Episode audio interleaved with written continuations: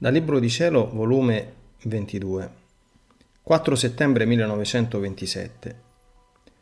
Come tutta la creazione resta investita degli atti fatti nella divina volontà. Stavo seguendo il giro per tutta la creazione ed avevo investito cielo, sole, mare, insomma tutte le cose create col mio ti amo, ti adoro, ti benedico, per decantare la gloria al mio Creatore in tutta la creazione. Ora, mentre ciò facevo, il mio dolce Gesù si è mosso dentro di me e mi ha detto, Figlia mia, ascolta insieme con me tutte le armonie della creazione. Senti, il mare mormora e in quel mormorio si sente una nota più bella, cioè il ti amo, ti adoro, ti benedico, la gloria che la piccola figlia del mio volere mormora insieme col mare e facendo mormorare tutto il mare fa dire alle acque i suoi amorosi ritornelli al suo creatore. Oh, come acquista il mare altre note di armonia, di bellezza, altri suoni più belli, perché la mia piccola figlia emette la sua voce nella mia volontà e rende il mare parlante e le dà la gloria del mare al suo creatore. Senti, anche il sole, nella sua luce che piove dal cielo ed investe tutta la terra, piove insieme le tue note armoniose, i tuoi grandi ritornelli. Ti amo, ti glorifico, ti benedico, ti adoro. Perché essendo una la volontà divina che regna in te, Così regna nel sole. Ed oh, come eloquente parla la luce, come scorre nel calore, l'amore al suo creatore e quante nuove armonie e note non acquista, perché c'è la piccola figlia del supremo volere che emette i suoi atti in esso e facendo una la sua volontà con la creazione tutta, somministra la sua voce ed i suoi atti a tutte le cose create. Senti, la natura del mare, del sole, non hanno virtù di parlare. E trovare chi vive nel mio volere, che comunica la sua voce ed i suoi atti ad essi, è la cosa più sorprendente. È la gloria più grande che puoi dare al tuo creatore.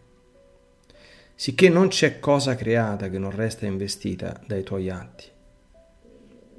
Ed io mi diletto di ascoltare le tue note ed i tuoi ripetuti ritornelli nel cielo, nell'aria, nel vento, nell'acqua che piove, nell'uccellino che canta, in tutto.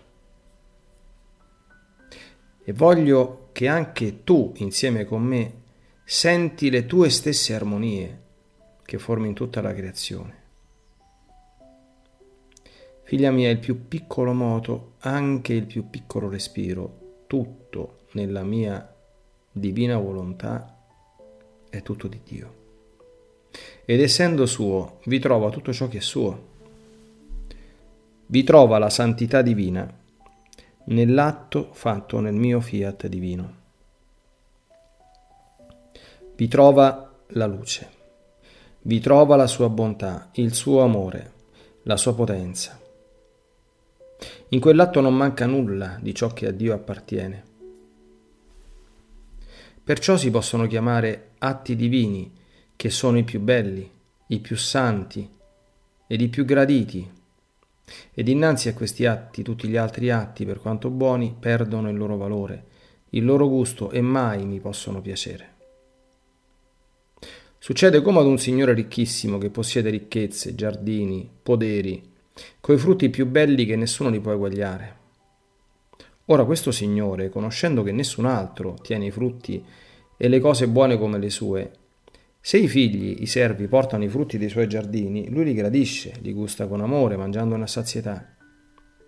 Ma se gli portano frutti di poderi altrui, lui non li gusterà, perché vedrà subito la gran differenza. Li troverà difettosi, acerbi, disgustosi. Si lamenterà con i suoi che hanno ardito di portargli frutti e robe non suoi. Così succede a noi tutto ciò che si fa nella nostra divina volontà sono robe nostre, frutti degli interminabili nostri poderi, e come cose nostre non troviamo nulla che non sia degna della nostra divinità e perciò prendiamo tutti i gusti nel riceverli. Invece ciò che è fatto fuori del nostro divino volere è roba a noi estranea, manca l'impronta divina, sono senza pienezza di gusti, di luce, di santità, di dolcezza. Il volere umano anche nelle cose più buone mette sempre la parte acerba, che disgusta le cose più belle. E perciò vedendo che non sono robe dei nostri poderi, frutti della nostra volontà divina, li mettiamo da parte e molte volte neppure li guardiamo. Perciò ti raccomando che nulla ti faccia sfuggire, che non entri nella luce del mio fiat supremo, affinché tutto sia roba nostra e sommamente a noi gradita.